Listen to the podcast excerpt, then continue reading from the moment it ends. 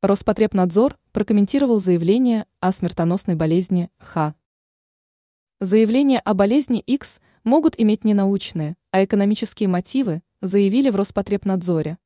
Вопросы готовности к пандемиям регулярно обсуждаются на различных площадках и экономических форумах.